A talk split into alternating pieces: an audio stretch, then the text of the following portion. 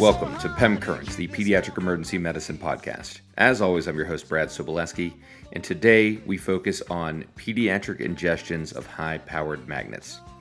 These products have been marketed as an attractive option for STEM applications for children and young adults. These rare earth magnets can stick together incredibly well and can be made into unique designs.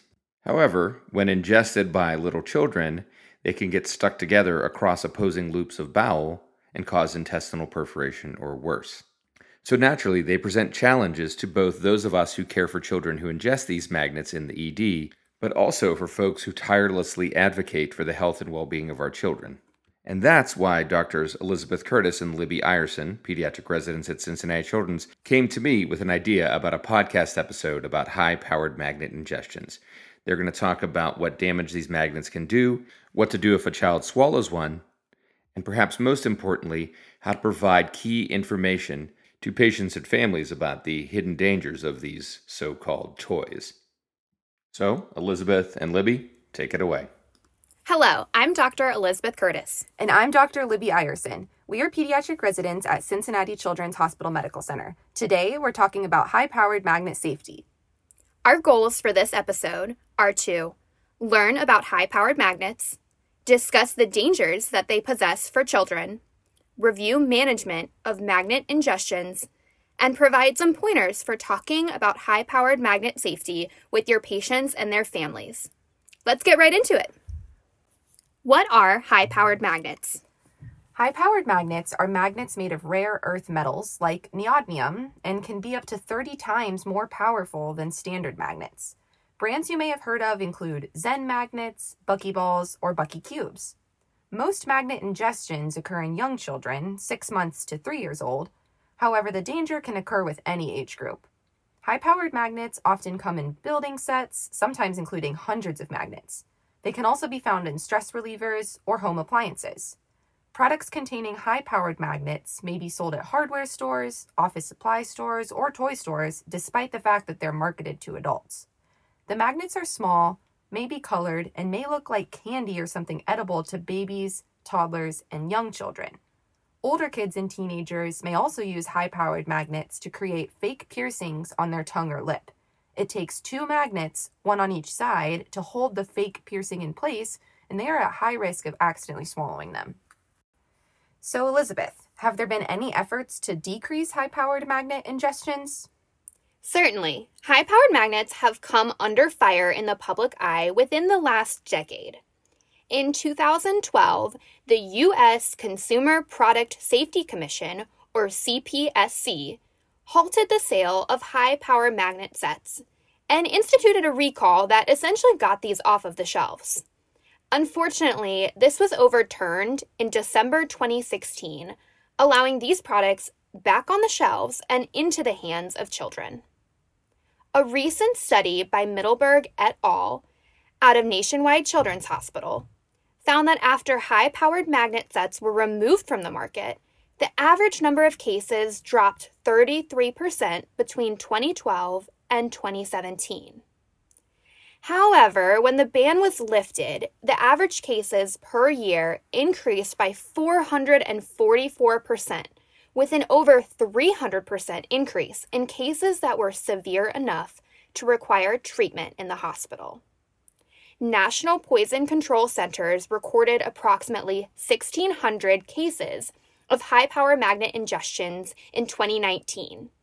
This was more than six times as many as in 2016, while the ban was still in place. Wow, those numbers are striking. Yeah, I totally agree. Now, Libby, what makes high powered magnets dangerous when they are ingested?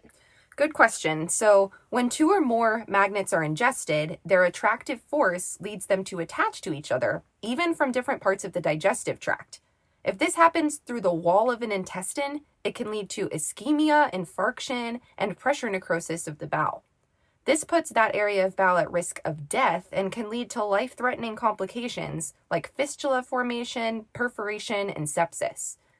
Patients and families often report non-specific symptoms like decreased oral intake, sore throat, abdominal pain, nausea, vomiting, or diarrhea.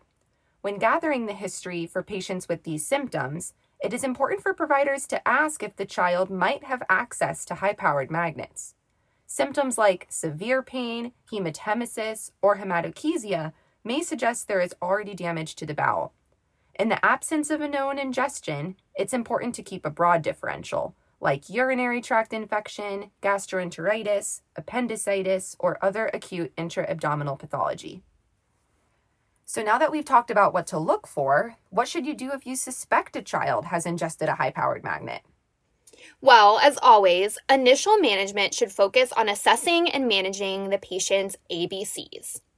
If the child is dehydrated and or in severe pain, go ahead and obtain IV access. We recommend resuscitation with isotonic crystalloid boluses.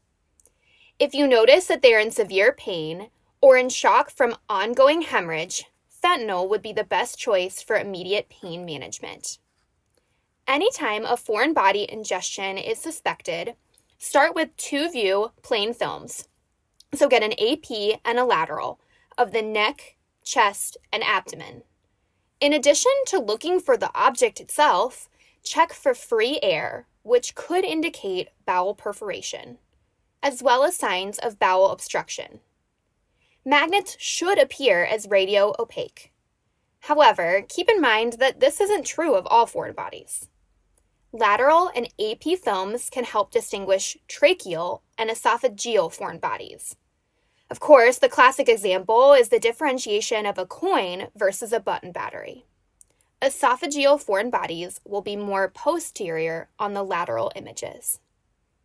Unfortunately, plain films cannot reliably differentiate a single magnet from multiple magnets because they may have already been attached to each other.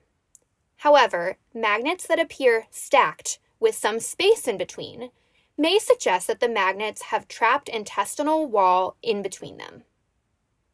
If you're certain that only one magnet was ingested and the child's well appearing, then they can often be managed supportively Advise parents to keep the child away from any magnetic or metallic materials that could be swallowed. Think about things like fasteners on clothing, tiny game pieces, or the like. Have parents watch stools for passage of the magnet. Gastroenterology specialists often recommend serial plain films on an outpatient basis as well. However, if there is any doubt about how many magnets were ingested, or if you know that one magnet plus any other metallic object was ingested, treat the child as if multiple magnets were ingested. If the magnets are in the esophagus or stomach, they should be promptly removed via endoscopy with a pediatric GI specialist. The goal is removal within 12 hours. If it has been greater than 12 hours since ingestion, make sure your pediatric surgery team is aware of the patient prior to attempting endoscopy. If the magnets are beyond the stomach, management depends on if the patient is symptomatic. Patients with any symptoms indicating possible obstruction or perforation require immediate surgical removal. But in asymptomatic patients, you have a couple options. Consult your pediatric GI and surgical specialists. Endoscopy or colonoscopy may be attempted. Alternatively, the patient may be monitored closely with serial exams and serial plain films. If the magnets are not progressing, or if at any point the patient becomes symptomatic, they should undergo operative removal. Polyethylene glycol, or PEG, cleanouts may also be used as an adjunct to supportive care while waiting for the magnets to pass on their own. That being said, what is our role as pediatricians to prevent high powered magnet ingestions? I think that all pediatricians should be incorporating magnet safety into their routine anticipatory guidance. Any frontline pediatric provider can share this important information with their patients. So, here are some tips for talking to families about high powered magnets. You can start out by asking Are there any building sets, toys, or appliances in your home that contain high powered magnets? For teenagers, ask if they have ever made fake piercings and what they use to do so. You may need to provide education about what high powered magnets are and what they look like. If the family isn't sure, encourage them to check around the house. Now, if there are high powered magnets in the home, a good follow up question is to ask where they are stored. The American Academy of Pediatrics actually recommends that there should be no high powered magnets at all in any home where children live or play. At minimum, recommend that they are kept in a child proof location, just like with cleaning supplies or medications. It is also important to think about what the child may have access to at school, a grandparent's house, friends' houses, or other homes that they may stay in. After assessing for magnets in the home, share with families the risks of ingestion. You could say something like, High powered magnets can cause serious injury if they are accidentally swallowed. The magnets can connect to each other inside a child's intestine and cause irreversible damage that sometimes requires surgery. Remind families that if they think their child swallowed a magnet or if they are showing signs such as abdominal pain or vomiting, they should seek medical attention right away. The U.S. Consumer Product Safety Commission can help you determine if a magnetic product has been recalled.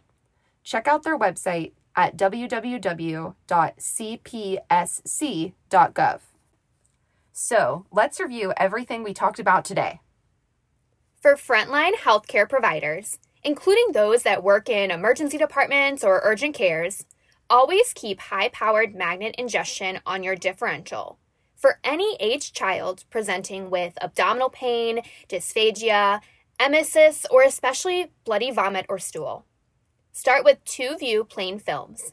Though you need to remember that plain films cannot reliably differentiate a single magnet from multiple magnets attached to each other. If there is any doubt, treat the patient as if multiple magnets were ingested and get your GI and surgical subspecialists involved early. All pediatric providers should discuss high powered magnet safety with their patients you could help prevent major injuries and even save a life. All right, so that's it for this episode on high powered magnet ingestions in children. My sincerest thanks again go out to Elizabeth Curtis and Libby Ierson, who put together this episode and delivered the content to you. I have managed children who have ingested these magnets, and I can say from firsthand experience that they are incredibly dangerous. Put them up there with button batteries as things that kids can eat that cause definite morbidity. If you want to deliver some feedback on this episode, leave a review on your favorite podcast site or aggregator. Send me a message on Twitter at PemTweets or leave a comment on pemblog.com, your home to great pediatric emergency medicine educational content. And if you got an idea for an episode, send me a message. Let's chat. For Pem Currents, the Pediatric Emergency Medicine Podcast, this has been Brad Sobolewski. See you next time.